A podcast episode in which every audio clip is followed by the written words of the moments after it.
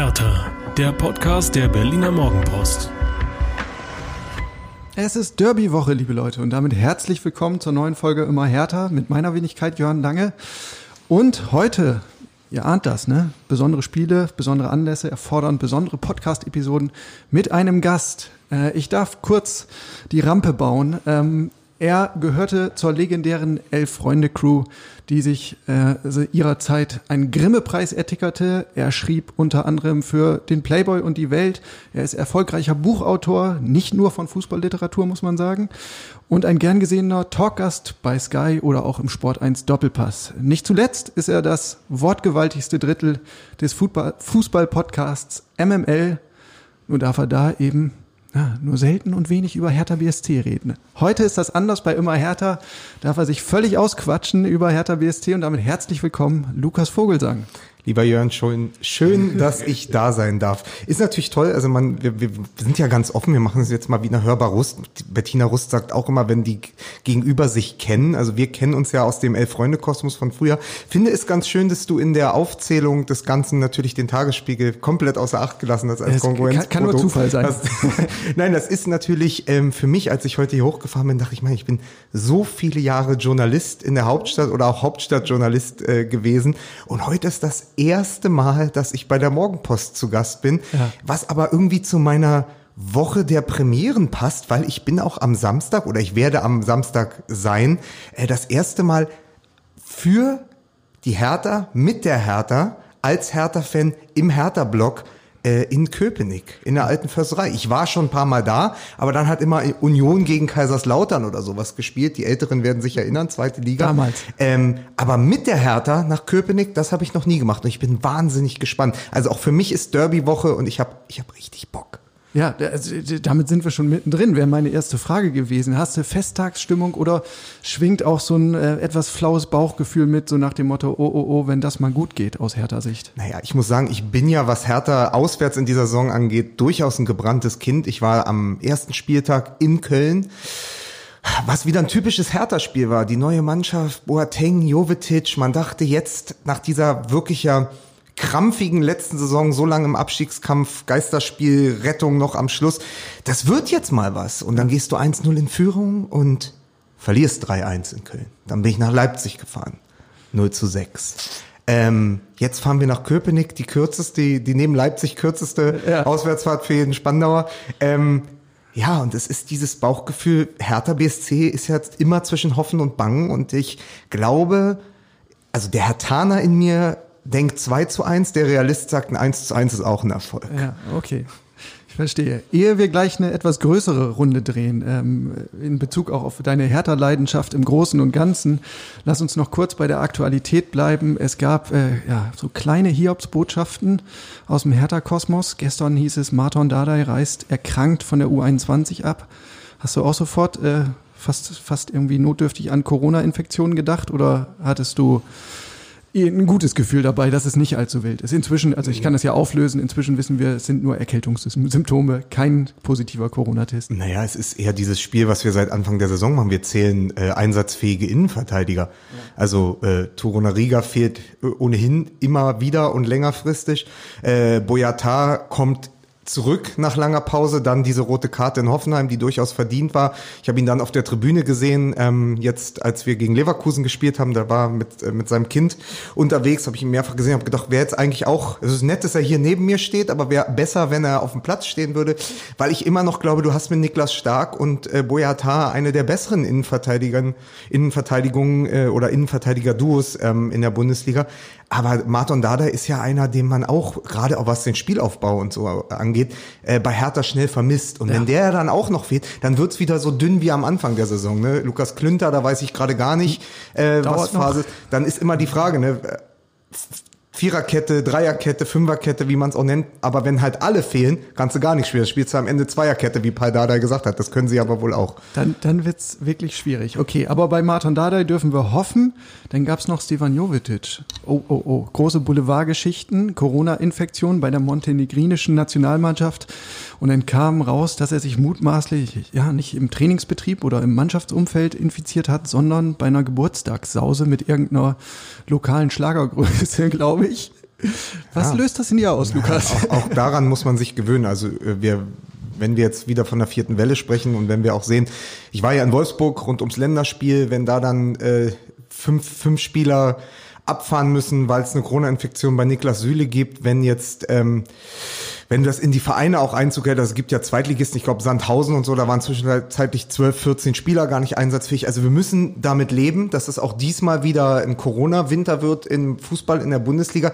Es ist dann natürlich ärgerlich, wenn sowas passiert, ähm, äh, wie auf so einer Feier, aber auch da ist es halt so, natürlich sind das Profis, aber es sind auch Menschen und es, glaube ich, gehört im Moment zu der Realität dazu, dass auch sowas passieren wird. Also natürlich ist es hoch unprofessionell, das kann aber dann der Verein sanktionieren. Rein aus menschlichen Gesichtspunkten verstehe ich es, aber selbst bei allen äh, Vorsichtsmaßnahmen, gerade bei so Auswärtsfahrten mit der Nationalmannschaft, das ist ja etwas, wo der Verein auch überhaupt keine Verfügungsgewalt hat. Also das Hast, hast du keine Handhabe, ne? Und ich habe immer Paul Dardai im Ohr als früherer Nationalspieler, der sagt, na, eine Länderspielpause, das ist auch immer was für die Seele. Du kommst in deine Heimat, triffst vielleicht deine Familie und äh, manchmal ist das für einen Profi sogar wichtiger, als irgendwie 30 oder 60 oder 90 Minuten gespielt zu haben international, dass du einfach mal wieder kurz auftanken kannst in heimischen Gefilden. Wahrscheinlich war es bei Stevan Jovetic ein bisschen so, dass er das sehr genossen hat. Ähm, aber der, dieser Makel bleibt natürlich. Ja, es- Professionell,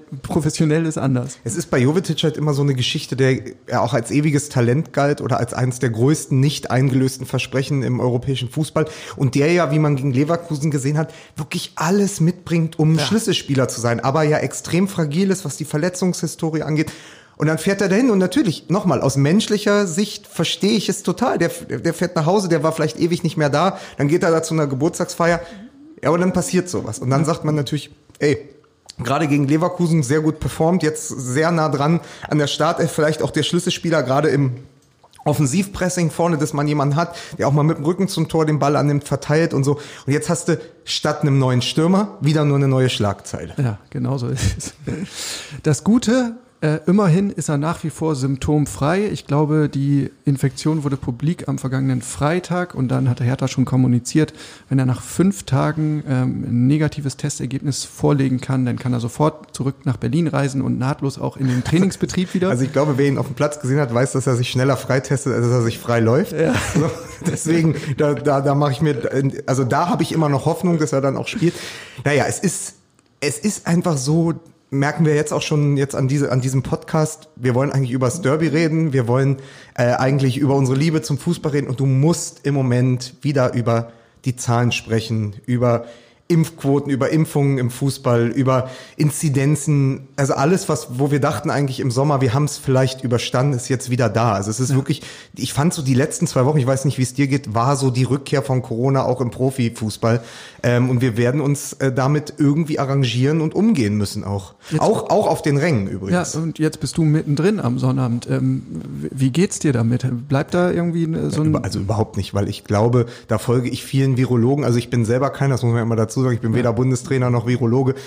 Aber Corona draußen und ich spiele ja auch wieder seit dem Sommer dreimal die Woche Fußball mit äh, mit oft 20 30 Leuten äh, oder oder 18 Leuten auf dem Platz oder Kleinfeld äh, Begegnungen für mich finde ich da finde ich immer ein bisschen schwierig so diese Kabinen Gemengelage, aber äh, in erster Linie, wenn etwas draußen stattfindet, was uns auch immer gesagt wurde, also da würde ich mir jetzt überhaupt, da mache ich mir persönlich gar keinen, gar keine Platte, wie der Berliner sagt, weil äh, zum einen, dass die meisten sind ja geimpft, die anderen sind dann getestet. Ich weiß gar nicht, ob äh, Union jetzt ein 2G-Ding draus macht, weil in Berlin jetzt alles 2G ist. So soll es sein, Muss, ja. Soll es sein. Ja, also da müssen wir halt doch irgendwann mal sagen, okay, wenn wir die Geisterspiele nicht zurückhaben wollen, müssen wir mit der mit der Lage, wie sie jetzt ist, so umgehen und dann sind wir halt da draußen in einem Fanblock und dann äh, ist das ist das auch okay so, wenn das so freigegeben wird. Ja.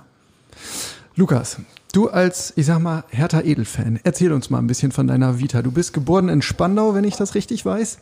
Wann und wie bist du äh, zum Hertaner geworden? Was war der initiale Moment? Wann ist der Funke übergesprungen? Wie, was ist da passiert? Ja, also es ist, ähm, bei den meisten gibt es ja diese Geschichte, dass der Vater einen mit ins Stadion nimmt, also zum Beispiel bei meinem Freund Joachim Krohl, äh, da hat ihn der Vater mit zu Westfalia Herne genommen, da war es um ihn geschehen, irgendwann war er dann Borussia Dortmund-Fan, aber so kommst du halt zum Fußball und so findest du deinen Verein. Bei mir in der Familie war es anders, bei mir gab es keinen Fußballbezug, also weder wurde gespielt, noch wurde ins Stadion gegangen. Für mich war ähm, Hertha BSC und auch das Olympiastadion immer ein Ort, an den man nur mit besonderen Eintrittskarten kam. Also ich kannte das nur äh, vom Opel Cup. Okay. Das war so ein Turnier, da haben äh, PSG AC Mailand und Bayern München, die alle Opel als Sponsor hatten in den 90er Jahren, haben da einmal im Jahr gegeneinander gespielt. Danach gab's Feuerwerk. Oder es wurde Football gespielt. Das heißt, für mich war das ein sehr abstrakter Ort. Und ab und an gab's da halt diese Hertha, die da vor drei bis 5.000 Zuschauern in der zweiten Liga spielte. Aber dann eines äh, Nachmittags, ich krieg's nicht mehr ganz genau zusammen, es muss auf jeden Fall im Frühjahr gewesen sein, so als sie gerade anfing, diese Siegesserie zu starten, um dann aufzusteigen, 96, 97. Es kann auch 96 gewesen sein. Es ging auf jeden Fall gegen Waldhof Mannheim. Es waren irgendwas zwischen 15 und 20.000 Zuschauer und weil das aber, weil ich glaube, damals wurde die Kontrolle schon von denjenigen durchgeführt, die danach den BER erfunden haben, haben, hat, haben sie es nicht geschafft, diese 20.000 rechtzeitig zum Anstoß ins Stadion zu bekommen, weswegen wir 20 Minuten draußen warten für den Einlass. Als wir ins Stadion kamen, stand es 2-0 für Waldhof Mannheim. Und das, sie haben dann aber noch einen Unentschieden geschafft. Ich glaube durch Kruse und Dinsey. Man mhm. möge die, mir die Details äh, und die Fehler darin verzeihen. Aber so war das noch 2-2 und danach war es um mich geschehen, weil ich irgendwie, es hat großartig viel Spaß gemacht. Es war ein wunderbarer Nachmittag, auch noch mit diesem, mit diesem erlösenden 2 zu 2. Man verliert dann doch nicht. Ähm, ja, und dann äh, sind sie ja relativ schnell aufgestiegen. Und dann erinnere ich mich natürlich noch an dieses 85.000 Zuschauerspiel ähm, gegen äh, gegen Kaiserslautern mit diesem Kruse-Tor, wo er dann da auch über die Bande springt und so. Das sind halt diese Momente, dann steigst du auf, dann hältst du die Klasse. Ich weiß noch, Sverison mit seinem Kopfballtreffer, glaube ich, gegen Köln, wo sie am 11. Spieltag gewinnen müssen, damit Röber im Amt bleibt. Dann ist schon Champions League, ja. irgendwann ist Deisler, Paule Beinlich. Also es gab ja eine Zeit, so wie das für so junge Eintracht-Fans in den letzten fünf, sechs Jahren gewesen ist. Es war so von 97 bis 2002, das waren fünf Jahre, es ging gefühlt nur nach oben. Und man war sich genauso sicher, wie Dieter Hönes sich sicher, sich sicher war, irgendwann fahren wir mit der Schale durchs Brandenburger Tor. Spoiler Alert, es kam anders, aber es fühlte sich damit so an, wenn du plötzlich, ähm, ich war mit mal, also ich habe dann ja meinen Vater mitgenommen. Also sozusagen die Initiation war so, dass ich meinen Vater dazu überredet habe, weil alleine konnte ich noch nicht gehen. Ich war elf oder zwölf. Also habe ich meinen Vater mitgenommen. So wurde er Hertha-Fan. Und dann wo wir vorher noch zu Gütersloh gegangen sind, waren wir dann irgendwann halt bei Chelsea. 2 okay. zu 1, zwei ja. Tore von Ali Dai, 65.000 Zuschauer, es wurde die ganze Zeit gesungen. Und sowas sind ja die Momente, aus denen dann auch so eine so eine Fanschaft entsteht. Also mein Vater und ich, das war unser Ding. Wir gehen zusammen äh, zu Hertha und so geht's ja ganz, ganz vielen. Und wenn du aber aus dieser Zeit kommst, wo es möglich war, den AC Mailand zu schlagen, wo es das Nebelspiel gegen Barcelona gab, ist natürlich alles, was danach folgt, umso schwerer zu verkraften. Ja, da, darüber müssen wir noch en Detail sprechen. Aber äh, lass mich noch kurz bei, bei der Faszination bleiben. Sowas funktioniert ja oft auch über Typen. Wer waren denn so die Helden deiner Kindheit und Jugend? Wen, wen fandst du besonders großartig und vielleicht auch, welche Ära hat am meisten Spaß gemacht? Also Ära ist jetzt vom Zeitraum ein bisschen äh, groß aufgerissen, aber es gab ja immer Phasen, ja, immer Spieler, die geprägt haben. Ähm, welches Trikot hast du mit besonderem Stolz getragen? Ja, mit, also mit besonderem Stolz habe ich, ich hatte ganz am Anfang dieses kontinentale Trikot, mit ja. dem sie dann in der ersten Liga gespielt haben und hatte mir das beflockt äh, mit der 13, Sergej Mandreko, der später ja auch noch für den VfL äh, Bochum gespielt hat. Der kam als Volksheld, der war Tatschike, der kam als Volksheld äh, aus Rapid, von Rapid Wien, aus Wien. Und äh, es, wir waren bei einem Spiel, das muss an meinem Geburtstag gewesen sein, gegen äh, Borussia Mönchengladbach und sein Gegenspieler war Stefan Effenberg. Mhm. Und er hat zweimal den äh, als Sidan-Trick, bekannten Trick gemacht, nämlich dieses über den Ball steigen ja. und sich auf den Ball drehen dabei und hat einmal dabei noch ähm, Stefan Effenberg getunnelt. Und das, oh damit war der für mich, also Stefan Effenberg auf dem Hosenboden, ist genau wie heute, war aber damals schon äh, für mich Grund genug, äh, Sergej Mandreko, diesen wilden Tatschiken äh, zu verehren und dann auch mein Trikot mit dieser 13 zu beflocken. Also das war ein großer Star für mich. Ähm, einfach so als Typ fand ich den toll. Da war dieses wilde. Dann natürlich die, die graue Jogginghose, Gabor ja. Kirai. Und dann diese, ich fand das ja sehr charmant, dass ähm, Dieter Hönes das eine Zeit lang versucht hatte, sozusagen den Ostfußball zu implementieren in der West-Hertha, weil diese äh, mit Klunkern behangene Tante aus dem Westend, die Hertha ja auch ist, also immer so ein bisschen, bisschen schwerfällig, immer ein bisschen prüde auch, ähm, dann anzureichern durch dieses, was in den, nach den 90ern ja verpasst wurde. Also man hätte ja 91, 92 schon eine Osthärte mit aufbauen können. Aber dann so Spieler wie Wosch und Tretschok zu holen, Paule Beinlich auch. Andi Thom. Das, genau, Andi Thom, ganz wichtig. Da gab es natürlich plötzlich so eine Identitätsfindungsphase. Also es gab die, die Spieler, die noch in der DDR das Spielen gelernt hatten und dann hat er noch die Brasilianer dazu geholt. Ja. Und das ist natürlich, und das ähm, schreibe ich auch in meinem Buch, äh, für mich der größte Spieler in der Geschichte von Hertha BSC ist Marcelinho. Ja. Wegen dem, was er auf dem Rasen gezeigt hat. Also wer erinnert sich nicht äh, an das Tor gegen Freiburg von der Mittellinie gegen Richie Golz, Ibertsberger, den er da abschüttet wie so eine lästige Fliege. Und ähm, ja, aber auch wegen dieser unfassbaren Geschichte. Ich meine, guck mal, wir sind ja ein, wir sind ja ein Alter. Wir haben ja auch in ähnlichen Re Redaktionen hier in Berlin äh, auch das Handwerk gelernt. Diese ganzen Geschichten, dieses Wispern auf dem Gang, Marcelinho als, als Felder dann nachts noch los musste, um ihn da in seiner Lieblingsbar von der Box zu holen, mit, wo er dann nach dem Spiel, wo sie eigentlich Aus, Ausgangsverbot hatten und ähm, oder sogar vor einem Auswärtsspiel Ausgangsverbot hatten, er war trotzdem feiern bis morgens um vier. Und Felder, äh, der damalige Pressesprecher von Hertha BSC, kriegt einen Anruf nachts von Dieter Höhnes, der sagt, ey, Marcelinho ist in Taba, heißt glaube ich die Bar oder so, ist in Taba, der tanzt schon wieder, du musst den da rausholen. Und Felder schmeißt sich seinen quittengelben Pyjama über, äh, läuft in diese Taba-Bar, sieht Marcelinho und wird direkt vom Türsteher wieder rauskomplimentiert und muss bis morgens früh warten, bis Marcelinho sich dann äh, bequem mit ihm nach Hause zu gehen. Das sind ja die Geschichten, die gab es über Alex Alves, die gab es über Marcelinho und auch das mochte ich, das sozusagen, diesen Mix aus Boulevard, was man als Westberliner ja einfach mag. Deswegen gibt es sowas wie die Komödie am Kurfürstendamm. Wir brauchen sowas ein bisschen. Und dann aber diese genialen Momente auf dem Platz. Das war, für mich ist so diese Härte, ich habe auch dieses Trikot mit äh, äh, DB, wo wir die DB eine Zeit lang hatten. Also diese ganze Hertha, die so anfing mit Marcelinho, dem Arcor-Trikot, bis dann so Pantelic, Voronin 2.9. Also eigentlich ist so die Zeit 2.4 bis 2.9. Das sind die fünf allergeilsten Jahre gewesen. Aber es waren schon ganz schön viele Gesichter ne, über die Jahre. Also wirklich auch Typen, an denen man sich festhalten konnte, die ein besonderes Flair verströmt haben, das dann ja später auf der Strecke geblieben ist und damit ja, schon die Überleitung quasi zum Niedergang. Du hast eben von Champions League äh, Euphorie und, und legendären Partien geschwärmt und auf einmal bist du in der zweiten Liga. Wie verkraftet man denn das? sind die Namen. Du kannst wunderbar die Namen der großen Spieler äh, gegenüberstellen äh, den Namen der Trainer, die ich gerne nicht bei Hertha gesehen hätte. Also du kannst auf der anderen Seite sagen, was war das geil? Simonic, Voronin, Pantelic, Marcelinho, Baschtürk, Paule Beinlich. So, das ist die große Hertha, die Glamour-Hertha, die ich auch sehr gern gesehen habe, wo es dann eben auch mal oder wo es dann die vier Tore von Bad Gohr gab. So sowas hatten wir ja auch. Und dann hast du auf der anderen Seite Namen wie Babbel, Lukais, Gibbe, Otto Rehagel, was ja auch, oder ich weiß nicht, 27 Mal Hüb Stevens, was ähm, Friedhelm Funkel. Ja, Friedhelm Funkel.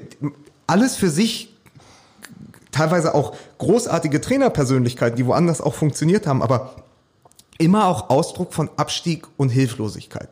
Also wenn du am Ende Otto Rehage da Ja. sitzen hast, Attack, Attack, so, der sich die Namen nicht merken kann von den Spielern, dann weißt du, okay, das war jetzt auch der letzte Strohhalm, an den hätten wir uns mal besser nicht geklammert. Und ich, für mich ist auch so, ich weiß nicht, wie es dir da geht, diese Phase der beiden Abstiege. Also da so diese ganze Jahre, nachdem wir eigentlich hätten Meister werden können, 2009 und dann so 2009 bis 2012, wo man eigentlich konstant in der, man war eigentlich, man war, obwohl man einmal kurz in der ersten Liga war, man war eigentlich drei Jahre in der zweiten Liga. Das war einfach so. Es war drei Jahre lang Zweitliga-Fußball. Und das ist, und seit, das war der Bruch. Das sind die Jahre, da ist, davon hat sich Hertha auch noch nicht erholt. Ja. Und zugleich macht es die Fanleidenschaft so ein bisschen authentischer auch, ne? Wenn man einfach äh, so, so ein Leid durchgemacht hat. Ja, ähm, wer jetzt nicht hüpft, der ist ein Schalker. Äh, es ist ja für mich, ich kenne ja diese äh, Fanfeindschaft, also ich hab, muss kurz erklären, ich habe ein Jahr im Ruhrgebiet gelebt als Stadtschreiber und kein Schalker weiß, dass es eine Fanfeindschaft von Hertha BSC gibt. Das ist sehr einseitig gelebt von Hertha BSC. Äh, die Schalker wissen davon nichts, aber äh, auch wenn man die Schalker als Hertaner vielleicht nicht mag, aber es gilt für Hertha BSC äh, auch das, was äh, mir äh, Schalker-Fans oder Schalker in ähm, Gelsenkirchen oft gesagt haben, Bayern München kann jeder, Schalke muss man wollen. Und das gilt seit zehn Jahren auch für Hertha. Also da jede Woche hinzugehen und zu sagen, ich gucke mir das immer wieder an, in dieser Hoffnung, ja, die ja oft enttäuscht wird und dann auch wieder genährt. Das ist ja was sehr Schizophrenes. Also immer wieder hinzugehen und zu sagen, das wird jetzt was. Das gehört ja auch da, zu diesem Hertha-Fan-Sein dazu. Und dann ist das Schlimme, dann fährst du nach Bochum. Ich war in Bochum und gewinnst 3-1.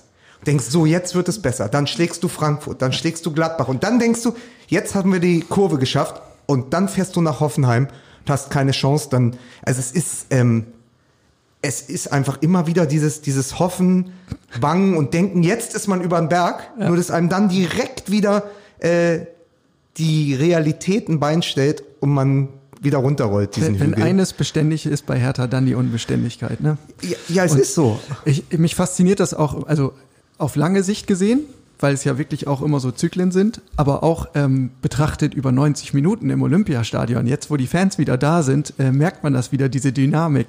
Äh, es gibt halt Leute, die kommen mit einer extremen Hoffnung ins Stadion. Es gibt auch Leute, die haben mehr so diese Grundeinstellung, wird doch eh wieder nix. Ähm, und trotzdem, sobald du den 1-0 führst, ist auf einmal Alarm in der Bude und äh, eine enorme Stimmung und du denkst, ja, hier steckt doch irgendwie Energie, hier steckt doch Potenzial. Und dann kommt Aber ist- oft es- genug also- der Dämpfer. Ein- und dann ein- hast du schon wieder Pfiffe zur Halbzeit, weißt du, so, es geht so schnell. Ja, und Padada ist der Erste, der mitpfeift. Ne? Das man halt auch nicht vergessen. Nein, aber die, die Geschichte ist doch zum Beispiel, ich, bei so Zahlen, gerade in den letzten Jahren, komme ich immer wieder durcheinander, was genau wann war. Aber ich erinnere mich, ich war bei einem Heimspiel gegen Borussia Mönchengladbach, das haben wir 4-1 gewonnen. Äh, obwohl Gladbach, glaube ich, noch durch Hazard in Führung gegangen ist. Und dann hat und Kal- dann haben Kal- aber Kalu und. Ibisevic, die äh, so dermaßen auseinandergespielt. Ich glaube, Lazaro war sogar noch bei uns, aber so sicher. Ich weiß nur, es war eine, es war eine der besten Hertha-Leistungen in dieser doch eher düsteren Zeit. Und dann denkst du so, und jetzt schaffen wir es. Und ich weiß nicht, gefühlt sechs Wochen später postet Kalu sein Facebook-Video. Also so, also es mag wahrscheinlich ein halbes Jahr dazwischen liegen, aber es ist genau, jetzt denkst du, jetzt, jetzt schaffen wir es. Und dann kommt wieder irgendein Skandal, äh, postet hier einer sein Video, macht der da wieder. Also es war ja zwischendurch auch nach dieser ganzen Hau he euer Jürgen Geschichte habe ich gedacht, der, der größte Feind von Hertha BSC ist nicht die Tabelle, sondern ist Facebook Live. Ne? Ja, genau. Es waren viele unforced errors. Genau. Ja, wirklich. Ähm, lass uns mal kurz in die Jetztzeit springen. Wie ist dein Hertha-Gefühl im November 2021? Ja, ein bisschen so, wie es draußen aussieht. Es ist düster, es ist trist, aber ich gehe ja trotzdem raus. Das heißt, ich gehe auch wieder ins Stadion. Also wie bekloppt muss man denn sein, dass man jetzt sogar nach Köpenick fährt am Samstag und ich werde es trotzdem tun und ich natürlich nochmal mit der Hoffnung im Gepäck, dass es drei Punkte gibt, weil diese, diese drei Punkte gehören nach West-Berlin. So, so. Ja. Berliner sind äh, Hertaner, Köpenicker sind Unioner. So, das ist ja bisschen muss man ja so. Also da auch das habe ich im Ruhrgebiet gelernt. Dortmund, Schalke, auch wenn vieles nicht mehr so ist wie früher, aber so ein bisschen Rivalität muss man sich aufrechterhalten. Zu, zumal ja im Moment, was das Image angeht, was die Mitgliederzahlen angeht, auch was die Kaderplanung angeht, zumindest in den letzten drei vier Jahren äh, und auch die Konstanz auf dem Trainerposten uns Union ja doch schon eine halbe Liga voraus ist. Und dann, was dann bleibt, ist natürlich weiterhin einfach nur Folklore. Ja, in der Tat. Das Derby ist jetzt ein relativ neues Phänomen. Klar, in der zweiten Liga 2010 bis 2013 gab es die ersten Duelle, ähm, aber jetzt inzwischen findet das Ganze erstklassig statt. Ähm, wir haben schon ein paar Schlagabtäusche erlebt. Schlagabtausche, wa? Wie, wie sagt man du als Sprachgenie? Matuschka. So, Matuschka. Wollte ich wollte nämlich gerade noch hier den Gag machen. Wann wird denn das Derby endlich in äh, Thorsten Matuschka-Pokal umbenannt? Aber das wird leider, glaube ich, nicht passieren. Ähm, wie, wie war es für dich? Ist das sowas, wo du als, als Berliner und, und Urhertaner quasi gesagt hast, ähm, sowas habe ich mir immer gewünscht, sowas habe ich mir eigentlich auch immer erträumt und erhofft? Oder ist das eher so, was will denn der Rivale jetzt uns hier irgendwie den Rang streitig machen und was wollen die in der ersten Liga? Du darfst mich korrigieren, wenn die Zahlen nicht stimmen. Aber ich kann mich erinnern, dass ich noch als mit dem Tagesspiegel oder als Tagesspiegel-Journalist auf der Pressetribüne saß, als Hertha BSC im Pokal im ausverkauften Olympiastadion 2-1 verloren hat. Ich glaube sogar durch ein Tor von Matuschka. Wir haben doch im Pokal verloren. Das war doch Naja, war Liga, zweite Liga? Okay. Ja.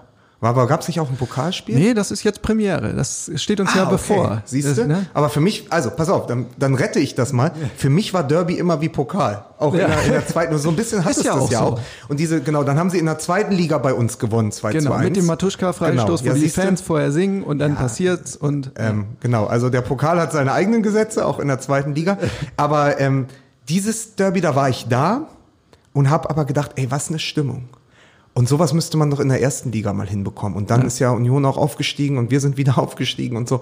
Und plötzlich gibt es dieses Duell. Ich hätte mir es natürlich anders gewünscht. Ich hätte mir gewünscht, wir sind der Verein, der in der Conference oder in der Europa League spielt und dann nach Köpenick mit einer breiten Brust fahren kann und sagen, pass mal auf, ähm, wir sind schon noch die Nummer eins in der Hauptschau und nicht, wir müssen das Olympiastadion alle paar Wochen äh, hergeben, wenn es dann gegen Maccabi Haifa oder Feyenoord Rotterdam geht, weil die Spiele hätte ich auch gerne als Hertha-Fan gehabt. Ja. Also jemand, der ja auch oder wir alle, die ja irgendwie über Jahre äh, mit Hertha in den UEFA Cup gefahren sind und in die Europa League gegangen sind und so, es gab's ja alles noch. Also erinnert euch die großen Spiele gegen Ostersund und Luhansk. Also das ist ja wirklich Meilensteine in, in, der- in der Hertha-Chronik.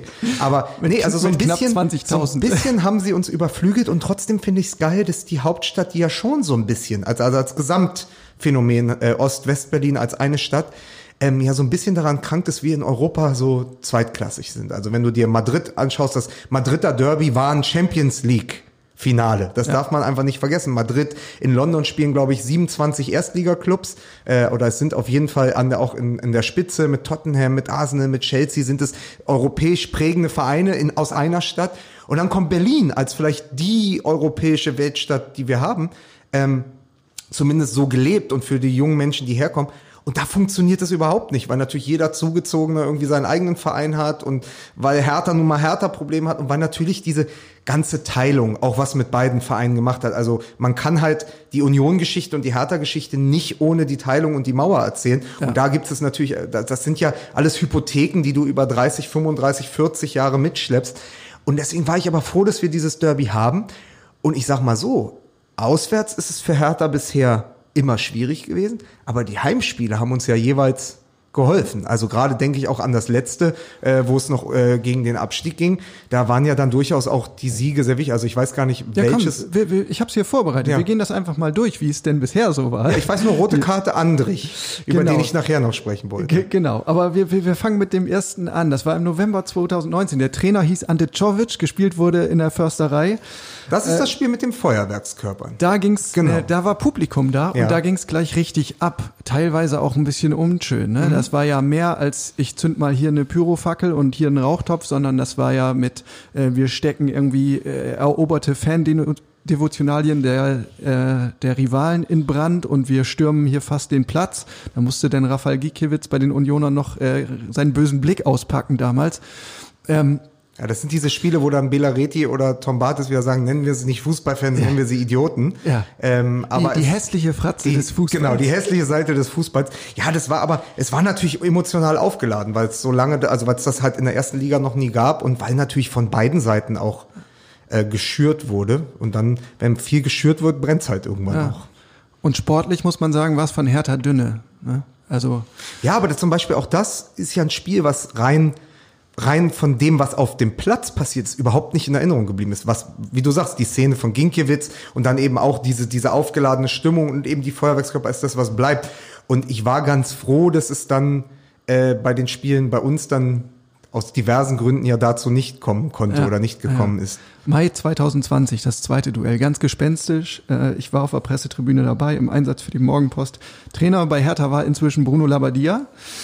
Und es war das zweite Spiel nach dem Restart der Liga. Äh, Hertha ist in Hoffenheim damals oder in Sinsheim schon gut aus den Blöcken gekommen und dann kam das Derby und man dachte, hm, haut das alles so hin? Und es gab ein ziemlich furioses 4 zu 0, muss man sagen. Tore habe ich mir noch mal rausgeschrieben. Ibisevic, Luke Bacchio, Kunja und Boyata. Ähm, eine sehr klare Sache, wo man aber auch so ein bisschen das Gefühl hatte, hm, bei den Unionern hat's irgendwie mit der Pausengestaltung nicht so gestimmt. Aber, ne? war, aber war das wiederum das Spiel, wo Andrich so früh rot gesehen hat? Nee, das kam Das war danach. danach, ja. ja, weil die waren ja beide sehr klar. Also ich erinnere mich nur daran, dass beide Heimspiele Ja. sehr klar waren und trotzdem sehr äh, von Corona, äh, Pandemie geprägt war. Genau. Weil natürlich Hertha BSC in, in, zu jeder Zeit, wenn sie gegen Union dann zu Hause gespielt haben, ja trotzdem noch probiert hat, äh, ob nun Geisterspiele höher her, aber das Abstiegsgespenst zu vertreiben. Ja. Und dann hat es unter Labadia geklappt und man dachte, geil, das ist der Start. Ist ja auch wieder sowas. Große Hoffnung, Hertha. Du denkst, Mensch, Labadia, geil, in Wolfsburg, so gut gearbeitet. Wolfsburg erst Klassenerhalt, dann Europa League. Genau. Jetzt Klassenerhalt mit Hertha. Paar, die Spieler bleiben, sie haben gezeigt, sie können das. Neuer Trainer, der ist schön sleek, der bringt ein bisschen was Europäisches mit. So, und das wird der Beginn einer neuen Ära. Und die ersten Spiele waren Und super. die ersten Spiele waren grandios. Und dann Schnitt, Labadia weg. Und jetzt probieren wir halt mit dem, mit Paldada, dem Trainer von 2016, mit seinem Fußball, der auch von 2016 ist, irgendwie in die Zukunft zu gehen. Und das ist ja wieder, es ist ja wieder so eine ganz klare, fast schon traditionelle Hertha-Geschichte, dass nach dem Aufbruch wieder dieser Absturz kommt. Ja, das ist auch etwas, was mich bis heute so ein bisschen fassungslos zurücklässt, ähm, dass Bruno Labbadia es nicht geschafft hat, ähm, den Schlüssel zu finden. Also nach dem erfolgreichen Klassenerhalt, das hat er ja alles wunderbar gemanagt, aber dann hat er sich irgendwie so an seinen Vorstellungen und seiner Personalauswahl auch so festgebissen, statt irgendwie was anderes mal zu probieren. Vielleicht, das war hat ein bisschen es, vielleicht hatte es ja auch einen Grund, dass er sich am Ende mit Schmatke in Wolfsburg überworfen hatte. Und ja, dann jetzt ist Jörg Schmatke auch eher ein streitbarer Charakter. Ja, aber da sind dann die Falschen aufeinander getroffen. Nein, aber natürlich, das war so dieses, man musste dann wieder konstatieren, es ist schwer für Hertha BSC und auch für diese Stadt Berlin den passenden Trainer zu finden. Ja. Und Labadia war es nicht, obwohl ich auch sage, dass er eventuell auch ein Opfer der Umstände geworden ist, weil im Verein sich so viel bewegt hat. Also was ja da allein für ein Personalroulette und äh, Rotationsmoment war über, über all diese Monate, also wo sozusagen Hertha BSC hat durch diese ganze Windhorst-Geschichte so ein Kokon übergestülpt bekommen, musste sich aber selber erstmal darin ausdehnen und finden, wie der Körper eigentlich aussehen will, der man sein möchte. Und dem ist, glaube ich, also man redet ja immer von Wachstumsschmerzen oder so Schwangerschaftsstreifen und ich genau das ist es, also das ist das Bild, was ich im Print benutzen würde, weil einfach, er ist einfach in diesem Wachstum, was Hertha plötzlich angestrebt hat, ist ja einer der gewesen, der dann sozusagen da als Kollateralschaden hinten runtergefallen ist. Absolut, absolut. Wir ziehen das hier noch kurz durch. Jetzt kommt das angesprochene Heimspiel 3 zu 1 im Dezember 2020. Avonie bringt Union in Führung und da dachte man, oh Gott, oh Gott, oh Gott. Wo soll das enden? Und dann kam Rot gegen Andrich und am Ende treffen noch Pekarik und doppelt Piontek. Wo man wieder sagen muss, Andrich war da an diesem Tag der beste Herr Thaler auf dem Platz. Weil das ist nämlich ein Thema, was ich auch mitgebracht habe, so dieses, wenn wir über Union sprechen und sprechen wir mal positiv über Union, dann haben die über die Jahre im, im Scouting und so einige Spieler, also auch Christopher Lenz, der glaube ich mittlerweile in Frankfurt ist, ähm, der auch ja eine härter Vergangenheit hat, genau wie Andrich, die spielen plötzlich in Rot bei Union in Köpenick, wo mir als Hertaner natürlich das Herz blutet. Genauso bin ich jemand, der sagt, ach so, Robin Knoche, Cedric Teuchert, Avonie, Ah, Max Kruse hätte man im, im Westteil der Stadt auch mal drauf kommen müssen. Also ich habe bei, bei MML schon ganz am Anfang, als die mit Urs Fischer äh, nach dem Klassenerhalt in der ersten Saison angefangen haben, ganz früh ihre Hausaufgaben zu machen, was die Kaderplanung für diese Saison angeht. Ich gesagt, boah, Junge, die bauen sich da aber auch eine, eine geile Truppe zusammen. Eine, die vor allen Dingen Resilienz hat, Widerstandskraft. Und das hat mir in der Kaderplanung von Hertha in den letzten zwei Jahren total gefehlt. Und das machen sie in Union mit Spielern, wo ich sage, hey, das ist jetzt nicht vollkommen aus der Welt. Das sind Spieler, die hätte man auch an Herthas Stelle durchaus vor der Haustür casten können. Ja, allemal. Also Andrich ist für mich auch wirklich so ein, so ein faszinierendes Beispiel. Ich habe vor ein paar Wochen auch eine Kolumne drüber geschrieben, weil der ja wirklich so einen weiten Weg gegangen ist. Das ist halt kein äh, Durchstarter aus der Nachwuchsakademie, der dann mit 19 dir schon irgendwie die Tore schießt in der Bundesliga, sondern der, der ist halt bei Hertha gescheitert am Sprung zum Profi und geht dann über die zweite Liga. Über Heidenheim. Ja. Der, Ganz- der ist über Heidenheim. Ja, ja ein ganz- Potsdamer, der über Heidenheim ganz nach Köpenick Wege. kommt. Und, und spielt jetzt in Leverkusen Champions League. Nee, stimmt nicht. Europa League, aber sage ich mal Champions League ins B ähm, und macht da ja wirklich auch einen guten Job. hat wie das man- Tor gemacht. Ja, ne? das dann also auch noch. es ist natürlich, äh, denn der Fußball schreibt die besten Geschichten der Fußball. Es ist ja auch immer so, Fußball folgt ja einem Drehbuch, gerade auch bei Hertha, wo man, wo jeder dir bei der ARD Digeto sagt, nee, komm, schreib's mal noch mal neu. Alles Quatsch, da kommt doch nicht der Andrich, der früher bei Hertha in der Jugend es nicht geschafft hat und schießt am Ende des 1-1, weil machen wir es uns nichts vor. Die Gemütslage, die gesamte blau-weiße Stimmung wäre jetzt eine andere, wenn es drei Punkte gegen Leverkusen gegeben hätte. Weil dann hättest du Anschluss nach oben gehabt. Dann wärst du, glaube ich, drei Punkte hinter Leipzig gewesen und es hätte sich fast schon nach einer guten Saison angehört. Ja, so ist es. Deckel drauf bei der Derby-Historie. April 2021, 1 zu 1 im Forsthaus. Wieder Andrich, ne? Andrich schießt das Tor, ausgerechnet, musste man denn sagen. Und äh, Luke Bacchio gleicht aus. Und trotzdem blieb so ein bisschen, ja, ich fand, das war eigentlich ein, ein recht feuriges äh, Spiel in der ersten Halbzeit und dann ist es radikal schlechter geworden im zweiten Durchgang. Ähm, Paul Dardai hat dann sogar, wenn ich mich recht erinnere, so gewechselt, dass man wirklich das Gefühl hatte, okay, die wollen ja einfach nur den einen Punkt über die Bühne bringen. Hat ja auch gereicht. Ja. Also ich habe das damals auch live gesehen. Aber es ist nichts, wo, wo man als Hertha-Fans irgendwie am nächsten Tag stolz ins Büro geht und sagt, hm, Nee, ich weiß nicht, ich war da zu. Gast bei äh, Hertha 030 und wurde dann immer zu den Toren und so dazugeschaltet und habe gedacht, boah, das ist jetzt aber auch wieder anstrengend, sich das anzugucken. Also es war nichts, so wie Werner Hansch sagen würde, da war nichts zum Zungeschnalzen. Also das ist, aber das sind ja eben, das ist ja der Großteil dieser Hertha-Spiele. Und selbst wenn ein sehr gutes am Wochenende war und du dadurch, also sagen wir mal, du, die haben ein sehr gutes Auswärtsspiel. Das ist ja das alte Hertha-Fan-Ding. sie spielen irgendwo auswärts, gewinnen und du denkst so, jetzt nehmen sie diesen Rückenwind mit, mit ins Olympiastadion und dann kommt Bielefeld, sagen wir, oder Freiburg, ja, ohne zu wissen, wie gut dann Freiburg wirklich war. Und sagst so, ja, aber dann schießen sie vielleicht mal drei Tore gegen Bielefeld und wir nehmen, und dann kannst du sicher sein, es wird so ein 1-1. Ja. Beim, bei zwei Grad, Nieselregen, nicht mal Herr Tinio läuft noch über die blau-weiße Tatanbahn, der, der bleibt unten irgendwo außer Sichtweite. Das sind diese Spiele. Und wichtig ist, dass man die mitnimmt und dann trotzdem wiederkommt. So ist es. Ähm, Lukas, erlebst du eigentlich diese typischen Derby-Sticheleien im Alltag? Hast du irgendwie Schnittmengen mit Union-Fans oder bist du sicher wohlig warm eingepackt in deiner Hertha-Bubble? Na, ich habe ich hab jetzt äh, beim, bei meinem Samstagskicks, äh, bei meinem Samstagkick morgens ähm, habe ich jetzt einen Kollegen, der in Berlin Mitte groß geworden ist und Unioner seit immer, also so ein, so ein richtig klassischer Ostberliner, letzte und dritte Generation Ost. Der ist so zehn Jahre, müsste zehn Jahre älter sein als ich. Das heißt, er war so 14, 15, als die Mauer gefallen ist und der ist Unioner durch und durch und der ist gegen die Bayern gegangen. Da habe ich ihm vorher beim Kicken noch gesagt, naja, du kennst das ja, wenn die Bayern mal fünf gegen Gladbach bekommen, werden sie wahrscheinlich bei euch auch fünf schießen. So war es ja dann auch, obwohl das ein Spiel war, wo Union viel, viel besser war, als das Ergebnis am Ende ja. gezeigt hat.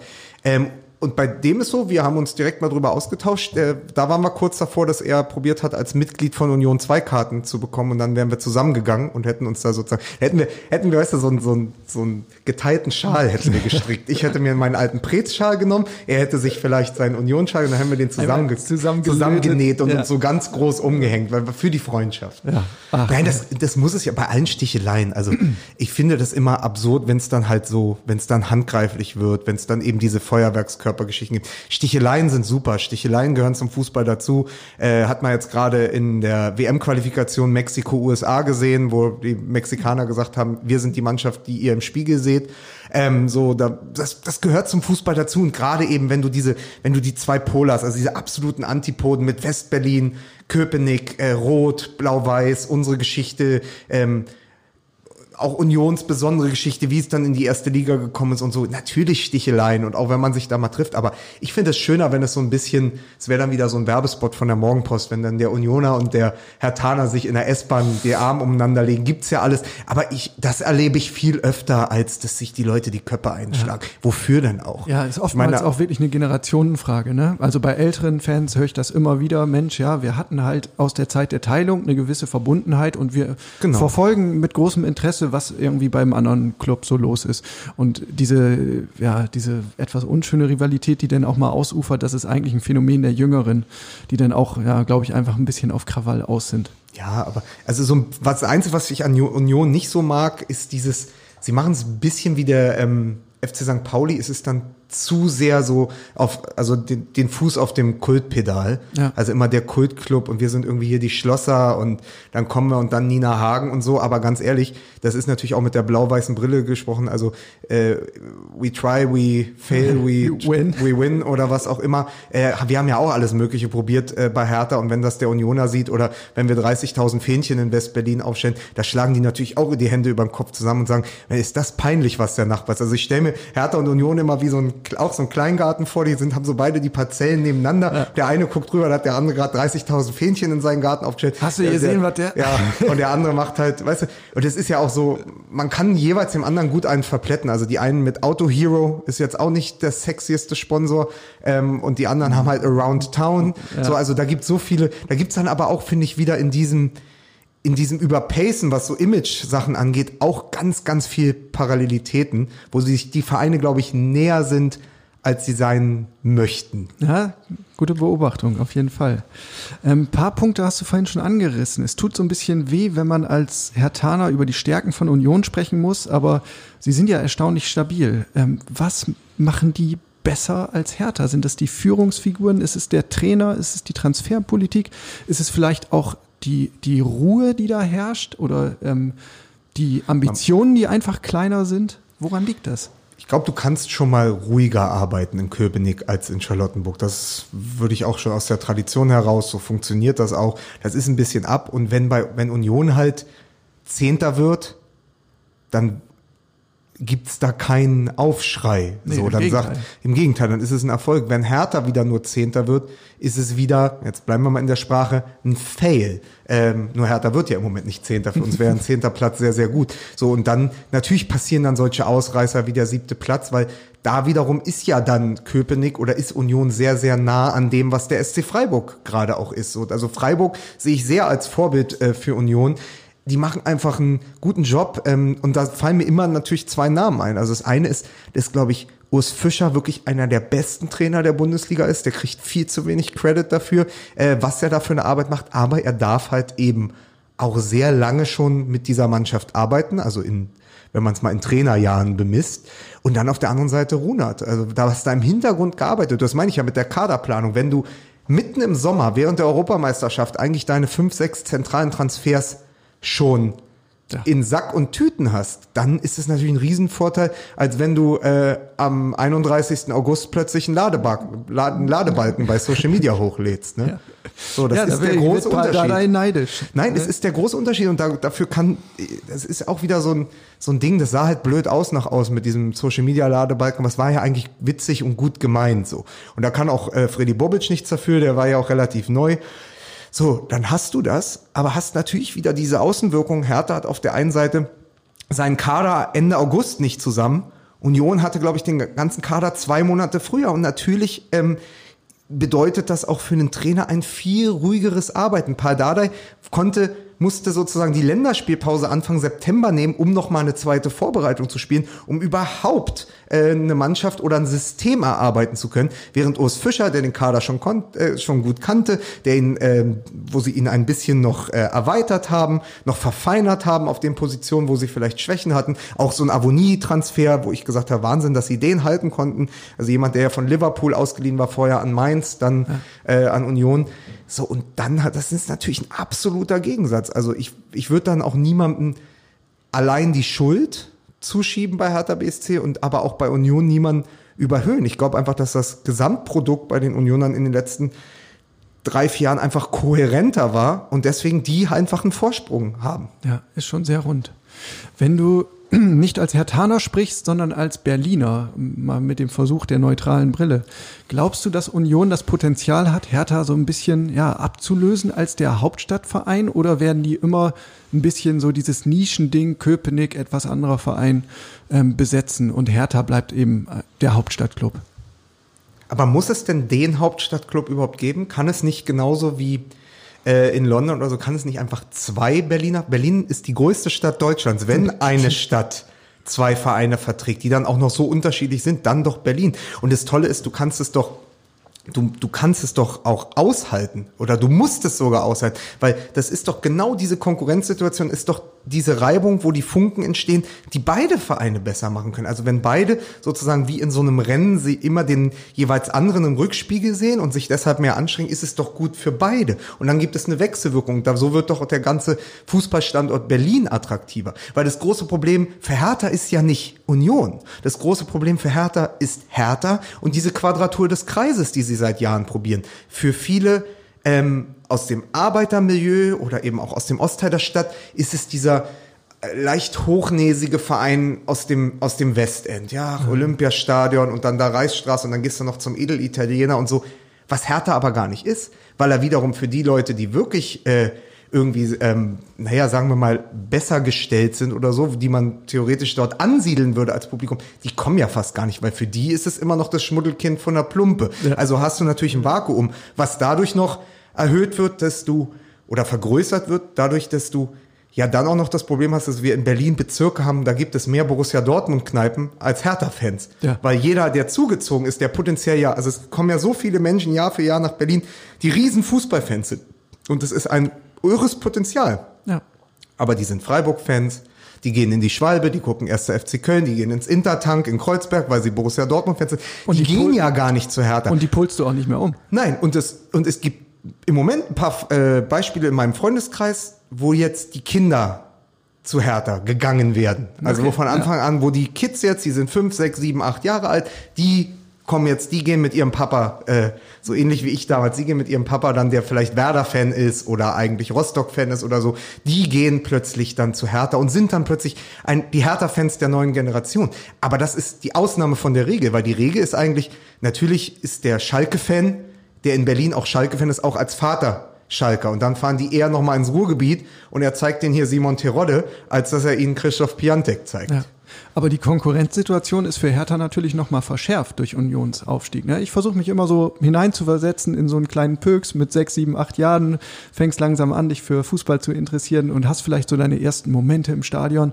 Naja, und du guckst dir halt denn als Berliner nicht nur Hertha an, sondern guckst vielleicht auch mal, was macht eine Union? Aha, die spielen ja auch ganz guten Fußball. Wohin fällt denn deine Fanliebe? Ich glaube, das hat viel damit zu tun, auch wo du aufwächst. Also ich glaube trotzdem, dass ein Charlottenburger Kind oder ein, vor allen Dingen Spandauer Kind, Schöneberg und so, das wird eher immer die Tendenz haben, irgendwann bei Hertha zu landen, wenn, wenn, also wenn jetzt ein Berliner Club, ja. wenn man dann nicht doch, also eigentlich werden die Kinder ja Neymar oder Ronaldo oder Messi-Fans, dann vielleicht noch den Verein vom Vater oder von der Mutter, aber äh, also wenn sie in Berlin bleiben sozusagen mit ihrer Liebe, dann glaube ich werden sie, wenn sie nah am Stadion sind, also wenn es den Verein erfahrbar macht, wenn man äh, wenn man auf dem Weg zum Olympiastadion irgendwo so lebt, wenn man plötzlich in der Nähe mal, äh, wenn Hertha auf Kieztour ist, wie sie es bei mir in Spandau waren, damals noch mit Marius Wolf und so, das ist natürlich auch ein Erlebnis, das erste Mal die Stars äh, vom Nahen sehen. Da habe ich damals, es gibt von mir 2016 im Schleusener Stadion in Spandau, nee 2016, als ich 16 war, oh Gott, das ist 2001, da gibt es äh, von mir ein Bild, einmal mit Marcelinho und einmal mit ähm, mit Hertinho, das sind ja so die Erlebnisse, äh, die auch bleiben, ähm, so wenn Hertha dann zum Freundschaftsspiel kommt. Und ich glaube, dass es dann je nach Bezirk auch ähm, kippt oder sie sich so entscheiden. Interessant finde ich viel, äh, viel eher, was in der dritten Liga passiert, weil Viktoria natürlich als Drittligist mitten in Berlin im Jahnsport, im Jahnsportpark da im Moment viel, viel präsenter ist als Hertha und Union, weil das ja. mitten in der, das passiert mitten in der Stadt. Also ich fände das ja, für mich wäre das ja der feuchte Traum als Hertaner, dass wir also da, wo das Jahn, wo der Jahn-Sportpark ist, dass da ein Hertha-Stadion wäre ja. zum Beispiel oder zumindest in der Nähe oder einfach mitten in der Stadt, dass du nicht immer so rausfahren musst, weil das ist so präsent, dieses allein dieses Gefühl, du läufst vom Mauerpark zu dem ähm, angeschalteten Flutlicht und da läuft Fußball. Ja. So. Bei Union musst du nach Köpenick raus. Ich weiß gar nicht, wie viel das am Samstag, wie lange das am Samstag aus dem Wedding dauert. Da bin ja, ich auf jeden Fall, Zeit. da bin ich auf jeden Fall lange unterwegs. Und äh, auf der anderen Seite ist natürlich der Ritt raus zum Olympiaschaden auch so ein Ding. Ja. Und deswegen ähm, glaube ich, das hat schon auch viel ähm, mit dem Rand, an dem sich der Verein bewegt, zu tun, wer dann am Ende doch Unioner wird ja. oder Herthaner. Das ist äh, für Fußballromantiker eine absolut geniale Vorstellung. Ne? Hertha auf dem Gelände des Jahn-Sportparks, auch durch die Historie und die Nähe zur, zur historischen Plumpe. Zur Plumpe das wäre ja. genial, aber es wird halt aufgrund der ja, dichten Bebauung und der Verkehrssituation niemals passieren. Schade eigentlich. Ähm, nichtsdestotrotz, womit kann Hertha aktuell punkten? Ist es so dieses Identifikationsding, also das fällt mir immer auf, was bei Hertha ja sehr gut läuft, ist die Durchlässigkeit vom eigenen Nachwuchs zu den Profis. Da hast du halt Typen, John Toro Nariga, Martin Dardai, auch Maxi Mittelstädt ähm, und, und so gab es ja über die Jahre immer Linus wieder, Gechter. ja, immer wieder Spieler, ähm, die da diese Vereins-DNA, die so gern zitiert wird, einfach mitbringen. Ähm, das unterscheidet Hertha von vielen anderen Vereinen. Also ich hatte gehofft, dass ich dich nicht damit langweilen muss, aber das tue ich jetzt doch. Ich bin ja ganz, ganz passionierter Fußballmanager-Spieler. Ja. Und natürlich als Hertaner nehme ich immer Hertha BSC, um sozusagen mich selber in einer Parallelwelt einzurichten, in der ich auch die Möglichkeit habe, irgendwann deutscher Meister zu werden und durch, dies, durch das digitale Brandenburger Tor mit der Schale zu fahren. So. Liebe Grüße. Und ich setze da immer auf die alten Hertha-Talente. Ich hole mir in der Innenverteidigung John Anthony Brooks. Ich hole äh, Hani Mukta aus Nashville zurück. Ich hole Robert Andrich. Ich hole Maximilian Philipp, der ja auch eine TB-Vergangenheit hat und eigentlich prädestiniert dafür gewesen wäre, zu Hertha zu gehen. Also viele von diesen Spielern. Ich habe jetzt mal durchgezählt, in meinem aktuellen, aktuellen Fußballmanager-Kader stehen neun oder zehn Spieler mit einer Hertha- oder Berlin-Vergangenheit.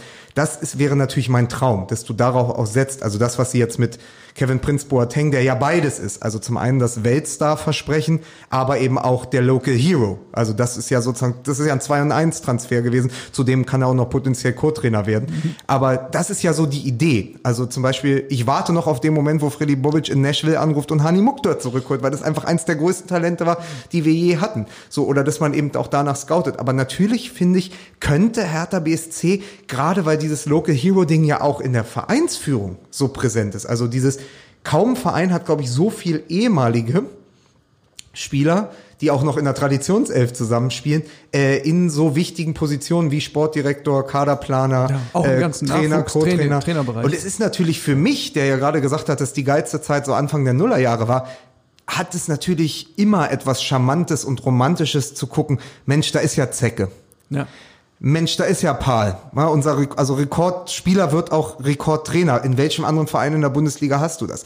Nur das Problem ist, dass du dir von so Romantik nichts kaufen kannst und das Folklore oft auch im Weg steht. Und bei Hertha auf der einen Seite kannst du sagen, es ist fantastisch, du hast Arne Friedrich als ehemaligen Spieler und immerhin einer, ein Hertaner, der bei einer Weltmeisterschaft ein Tor erzielt hat, also ja auch ein internationaler Star war für den Moment. Dann hast du mit Freddy Bobic einen Stürmer, der bei Hertha jetzt nicht viel Eindruck hinterlassen hat in, in, in der Mitte des Spiels, aber der ja trotzdem mit einem Donner, also mit einem Ruf wie Donnerhall aus Frankfurt kommt. Und all die zusammen müssten ja eigentlich eine sehr gute Kombo, also so, so die, die blau-weißen Avengers könnten das ja. sein. Aber irgendwie zündet es nicht. Und deswegen habe ich oft so ein bisschen bei Hertha das Gefühl, dass dieses Folklore schnell in was Provinzielles abdriftet. Weil dann, wenn sozusagen du nur noch, wenn du nur noch nach DNA gehst und nur noch nach Stallgeruch, dann kannst du dich auch sehr, sehr schnell um dich selbst drehen. Und das ist sehr gefährlich, wenn du dann nicht mehr die Außensicht hast. Und manchmal ist es dann besser, einen Trainer von außen zu holen. Das ist ein spannender Punkt, den müssen wir an späterer Stelle noch anschneiden.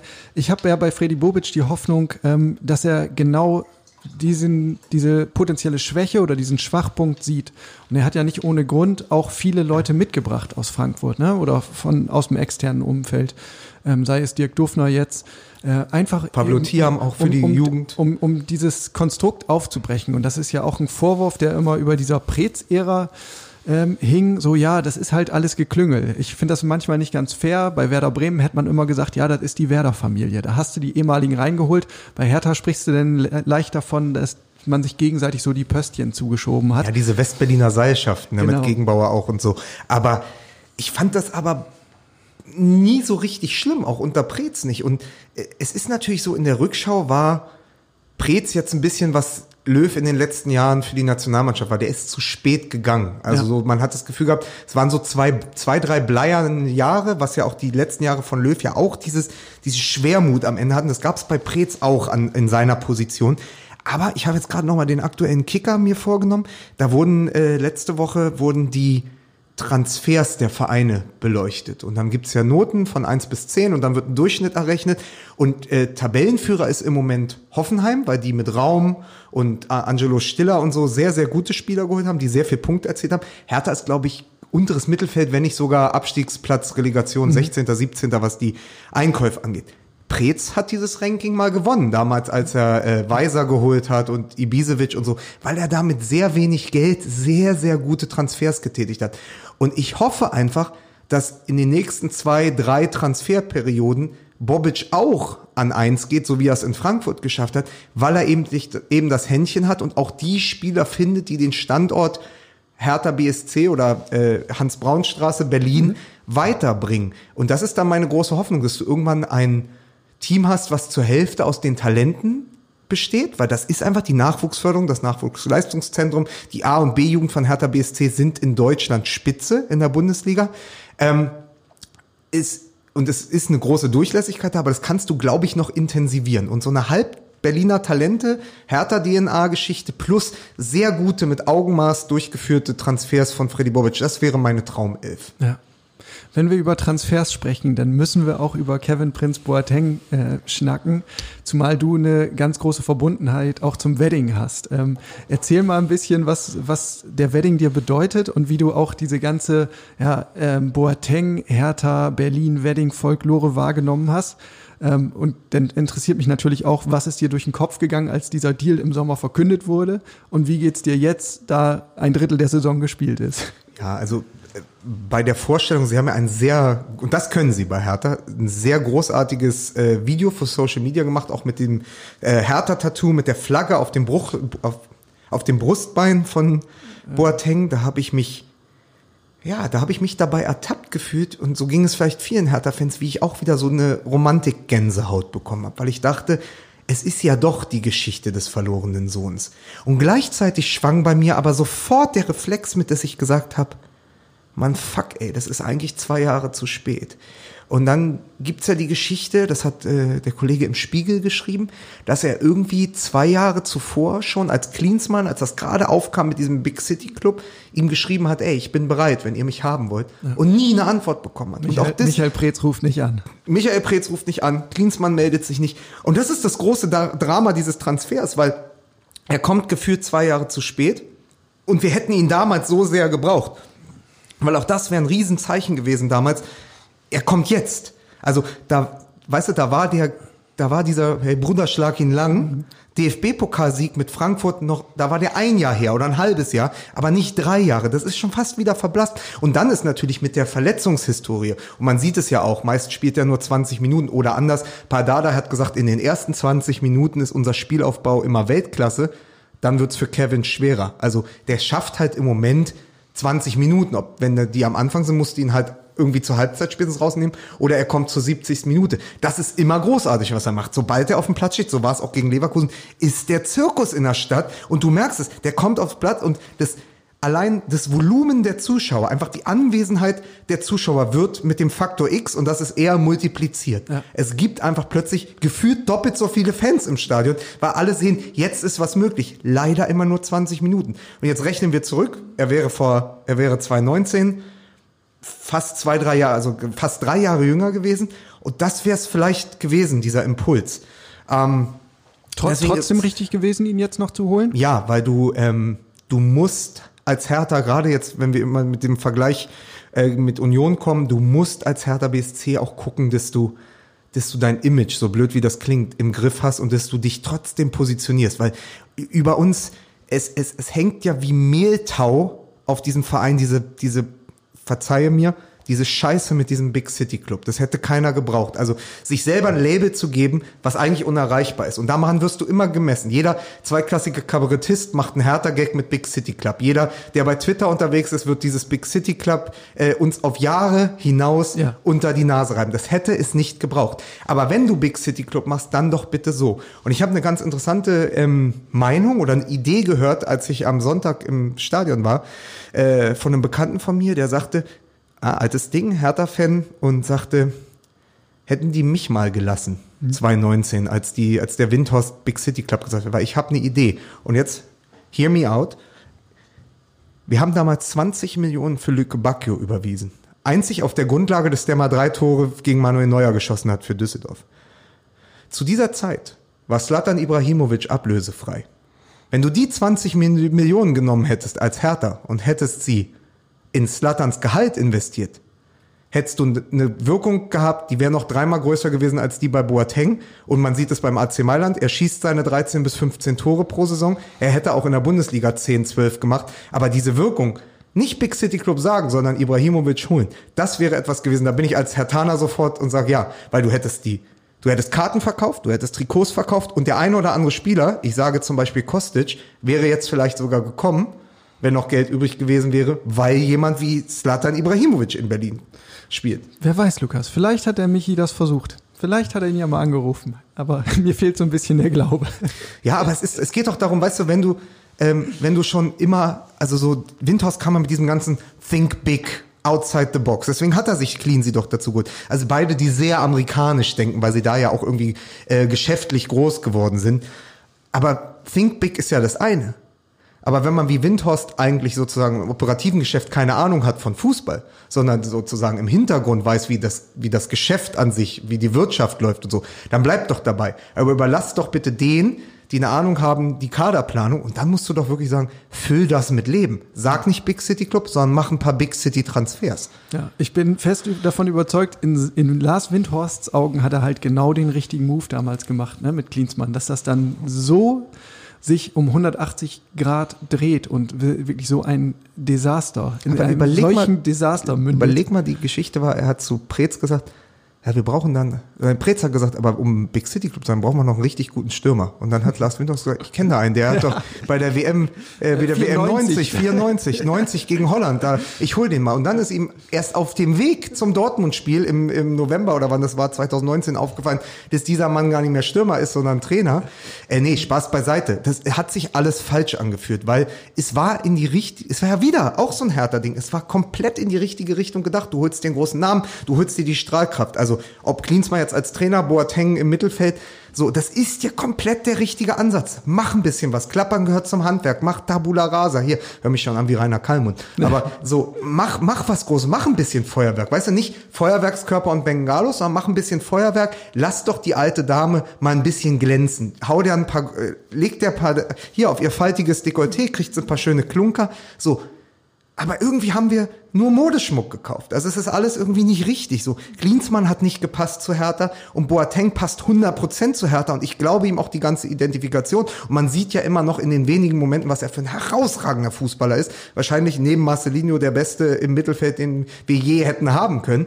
Aber es ist einfach leider, leider zu spät. So, und Klinsmann war vielleicht auch einfach zu spät und zu früh gleichermaßen. Ja, da sind einfach viele Faktoren zusammengekommen, äh, die dann dafür gesorgt haben, dass das irgendwie nicht hinhaut und in dem Chaos endet. Oh je, war das alles eine turbulente Zeit. Ähm, alles ging ja im Grunde los 2019 im Sommer mit diesem Lars Windhorst-Deal. Ähm, Stichwort Investor, das ist ja ein recht sensibler Punkt für einen Fußballfan. Ähm, jahrelang hat man eigentlich immer gegen Investorenclubs gewettert, ob das jetzt Dietmar Hopp ist äh, in Hoffenheim oder äh, Didi Mateschitz in Leipzig, das war immer so ein Feindbild.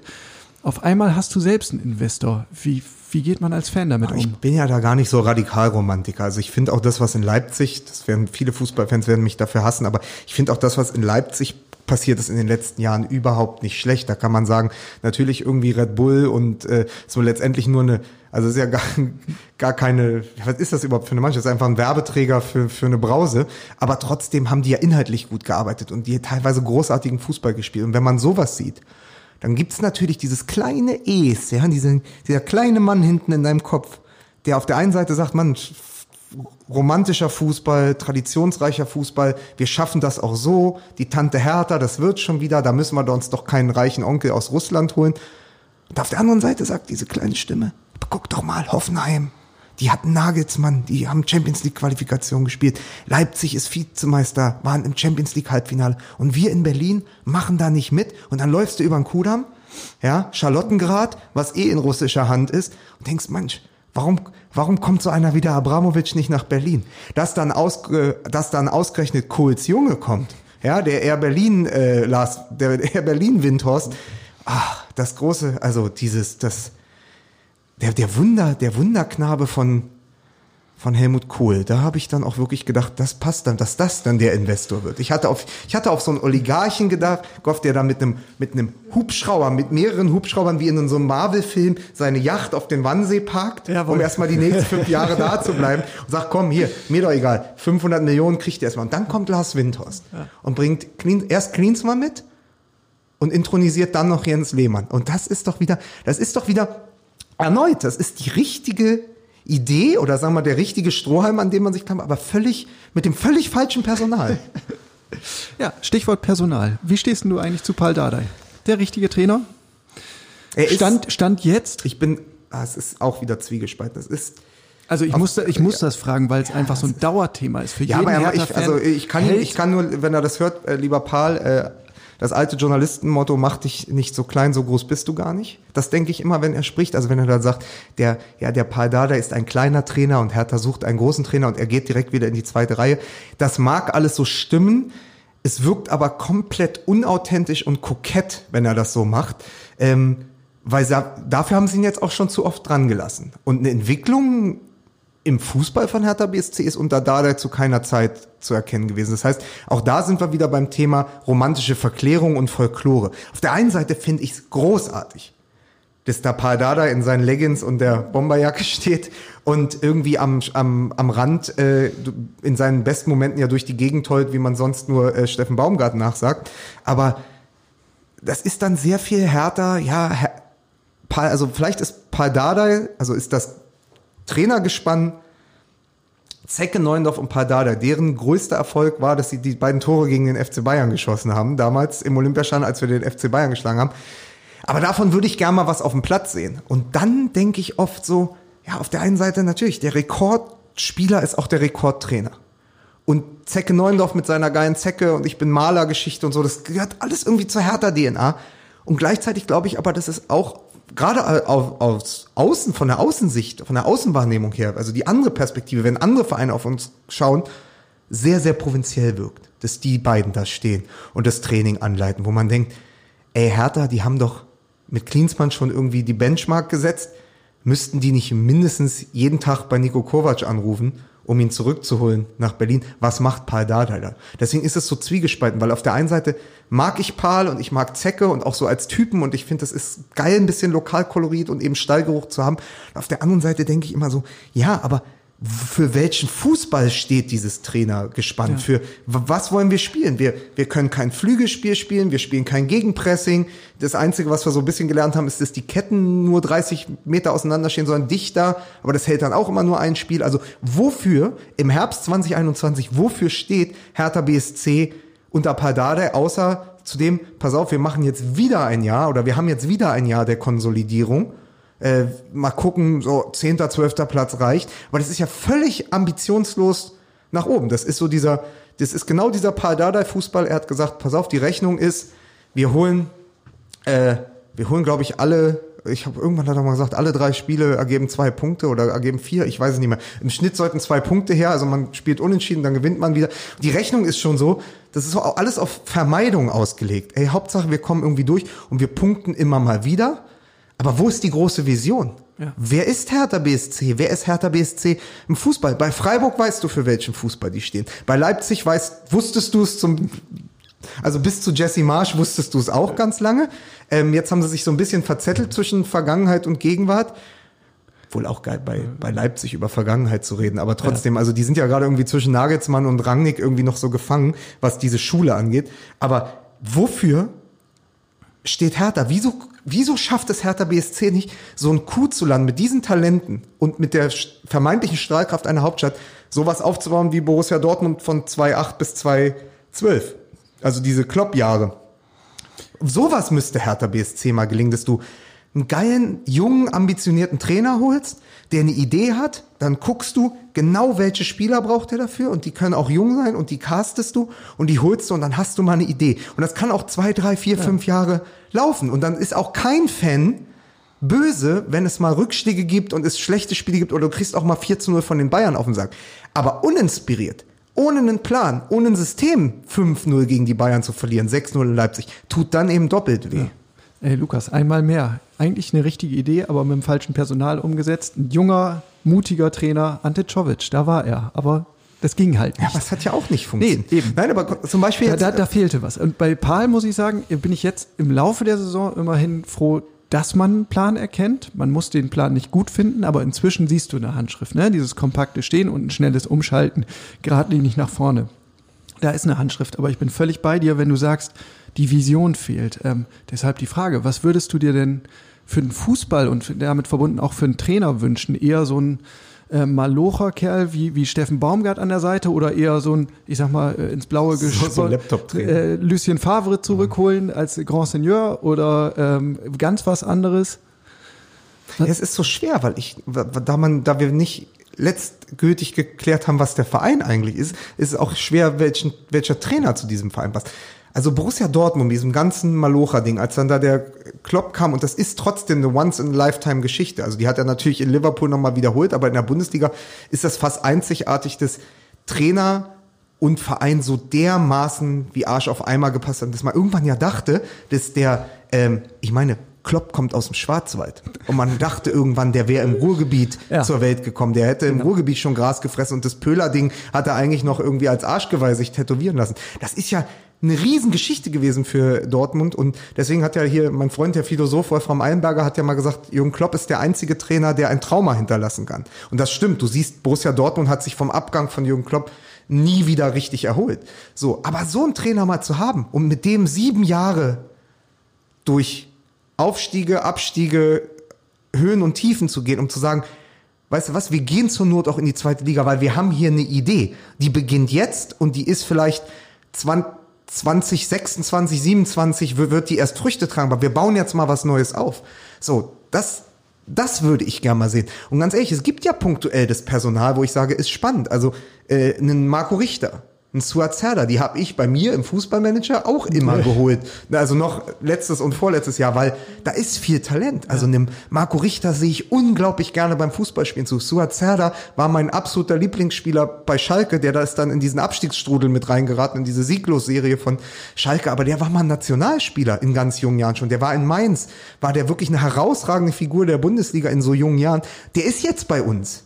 Nur ich habe immer das Gefühl, dass Hertha BSC auch sehr gut äh, darin ist, und ich nenne es das Arthur Wichniarek-Syndrom, äh, Spieler direkt schlechter zu machen, weil sie irgendwie mit einem, weil sie irgendwie mit einem Ballast beschwert werden, der sie dann nicht mehr den Fußball spielen lässt, den sie woanders ja. spielen konnten. Weil stell dir doch mal vor, du hast jetzt, äh, Pardada nennt es seine Pressingzange. Ähm, auf der einen Seite Maximilian Mittelstädt, auf der anderen Seite Marco Richter. Zwei Typen, die seit, glaube ich, sechs, sieben Jahren miteinander in den U-Mannschaften des DFB gespielt haben. Die sind richtig Kumpels. Das heißt, warum wird diese Geschichte musst du doch betonen? Du hast jetzt vorne die Flügelzange in Ermangelung von anderen echten Flügelstürmern, Richter und Mittelstädt.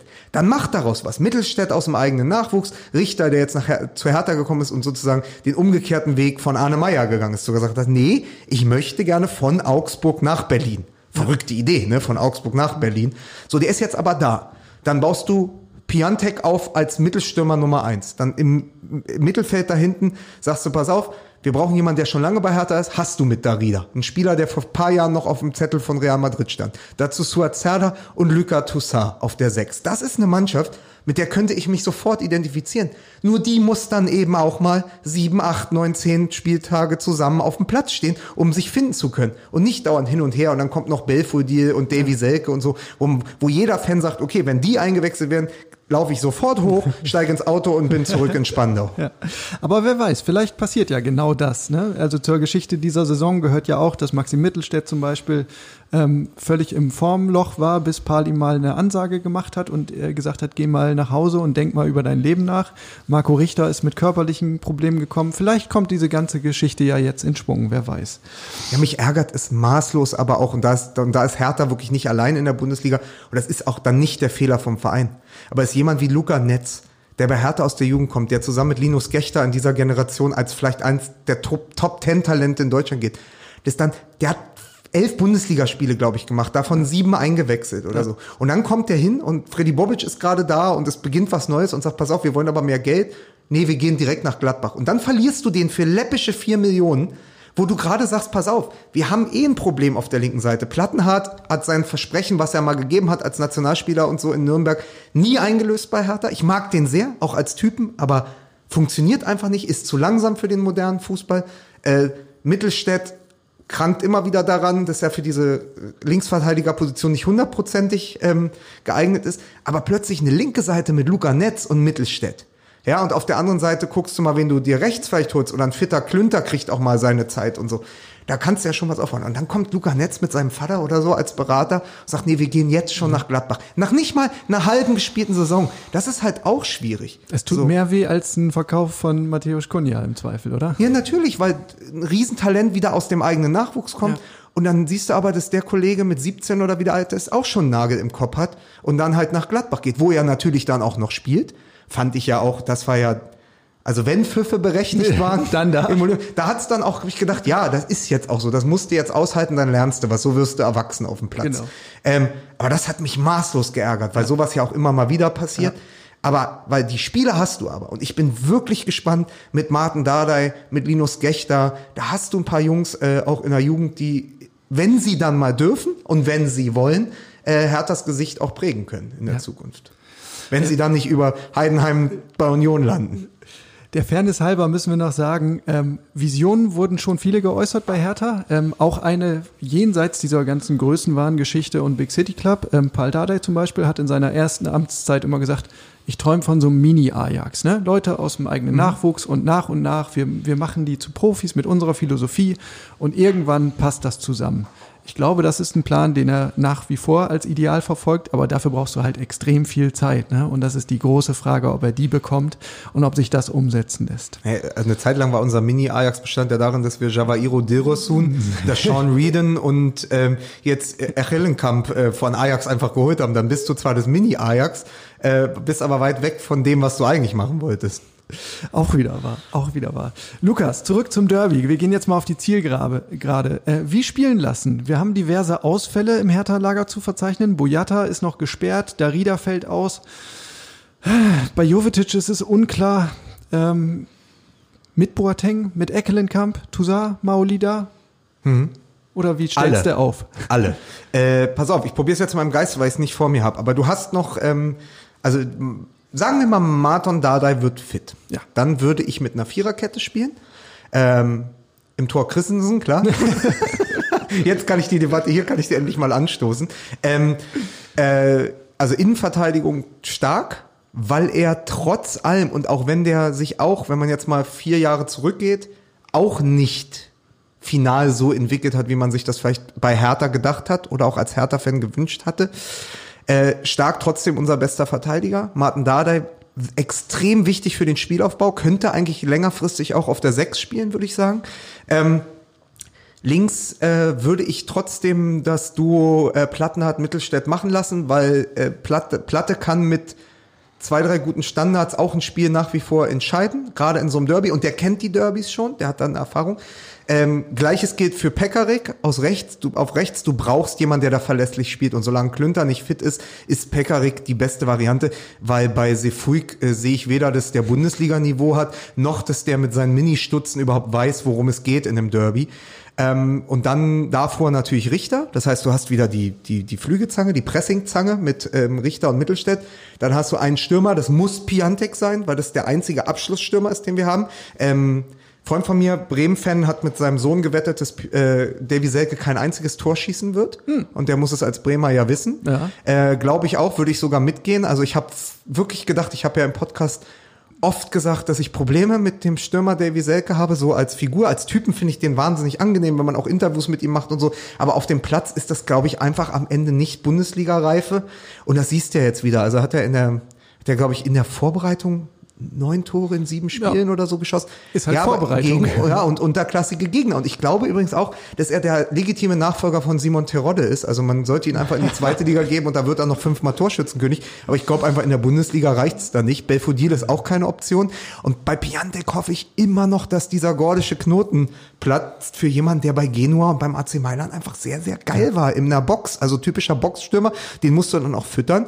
Ja, und dann würde ich einfach, ich würde ganz klar spielen, ich würde den Giftzwerg spielen lassen auf der 6. Santi, Ja, ja. Äh, Askasiba. Und davor mal was probieren, nämlich äh, Körperlichkeit reinbringen mit Toussaint und neben ihm Serda. Ja. Und Mauli da als Joker. Auch wenn er es nicht mag. Aber wo soll er spielen? Ja, und noch hat er einfach nicht die Bindung zum Team. Also wäre ein starkes Herzstück. Ähm, ich glaube, da bin ich ziemlich bei dir und wird das nach meinem Dafürhalten genau so zusammenschnüren. Äh, abschließend, Lukas, wir werden jetzt die ganze Woche Derby, Derby, Derby thematisieren, ähm, die, so wie es die ganzen Kollegen in Berlin auch machen. Das ist das Thema, das Spiel. Am Ende gibt es einen Sieger einen Verlierer, vielleicht einen Unentschieden. Ähm, was ist ein Derby-Sieg überhaupt wert? Überhöhen wir das? Sind es am Ende einfach auch nur drei Punkte oder ist das wirklich mehr? Also Ich glaube, es ist am wichtigsten für die Leute, die da Samstag mit mir in der Kurve oder im Block stehen werden, weil nochmal so ein Hertha-Fan, genau wie ein Union-Fan auch, aber es geht jetzt darum, wir schauen uns das ja durch die Hertha-Brille an. Du fieberst da das ganze Wochenende drauf hin, äh, die, die ganze Woche aufs Wochenende hin. Und dann fährst du da lange nach Köpenick. Es werden wahrscheinlich tatsächlich diese zwei Grad mit Nieselregen, vor denen ich mich so fürchte. Dann stellst du dich da mit deiner Bratwurst und dem Bier in die Kurve und dann guckst du dir das an und fährst wieder zurück. Man fährt viel besser nach Hause und die Folgewoche ist auch viel, viel schöner, wenn du drei Punkte im Gepäck hast. Das geht natürlich für viele Auswärtsfahrten, die meist ja auch länger sind in der Regel als bis nach Köpenick.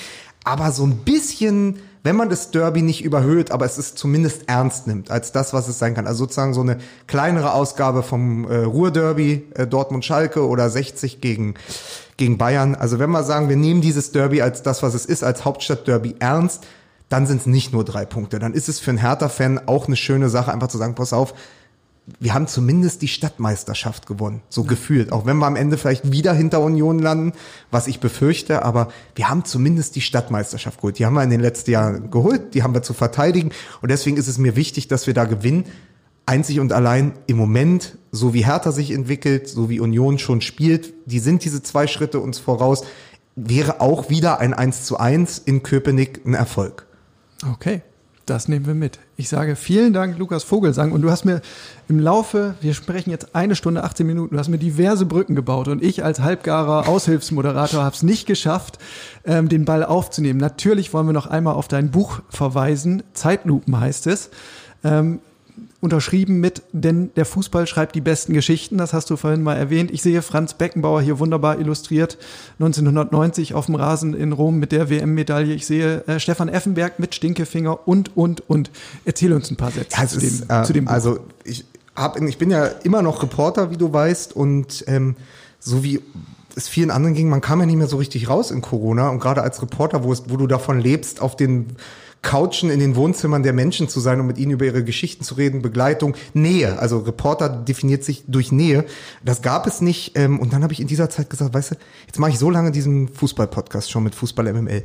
Und ich wollte immer mal eigentlich die großen Momente aufschreiben. Und alles fing an, weil ich sozusagen in der Zeit nicht mehr schrieb, ähm, als 25 Jahre der Tritt von Cantona. Und ich habe mhm. gesehen, mhm. da wird's was, da wird's was in der Morgenpost bestimmt geben, da wird's mhm. was in der Welt geben und so. Ich hatte aber auch was zu äh, Bock zu schreiben und dann habe ich das als Newsletter an unsere Hörer geschickt. Das haben dann 3000 Leute abonniert und daraus ist so eine Idee entstanden. Erst Cantona, dann war es irgendwie das hundertste Tor von Müller in der Allianz Arena, da habe ich über Thomas Müller ein Porträt geschrieben, dann äh, der Tod von Lutz Eigendorf, der sich gejährt hat und schnell merkte ich, ey, das sind so die großen Momente, wo du sozusagen vom Datum weg erzählst, was damals war und dann in die Gegenwart kommst, um zu zeigen, was heute ist.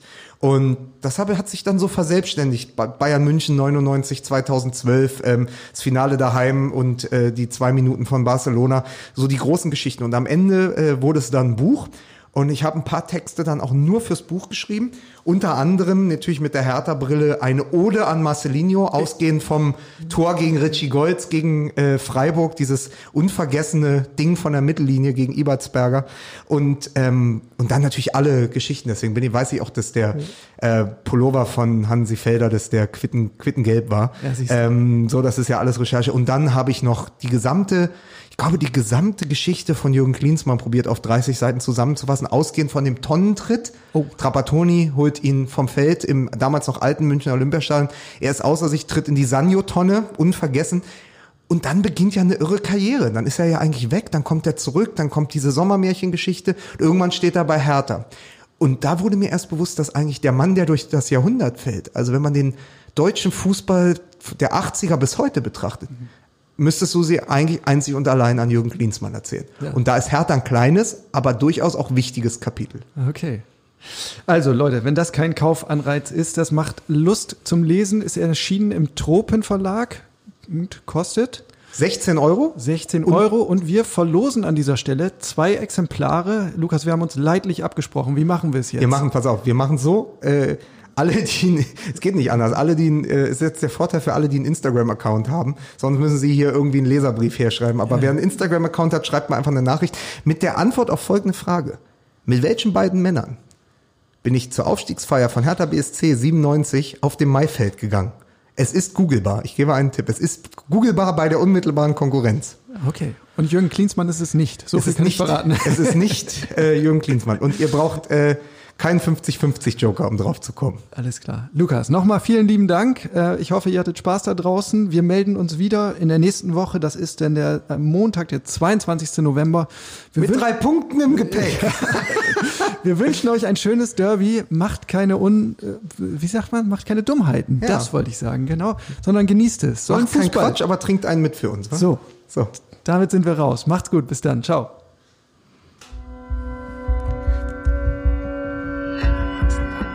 Immer härter. Der Podcast der Berliner Morgenpost.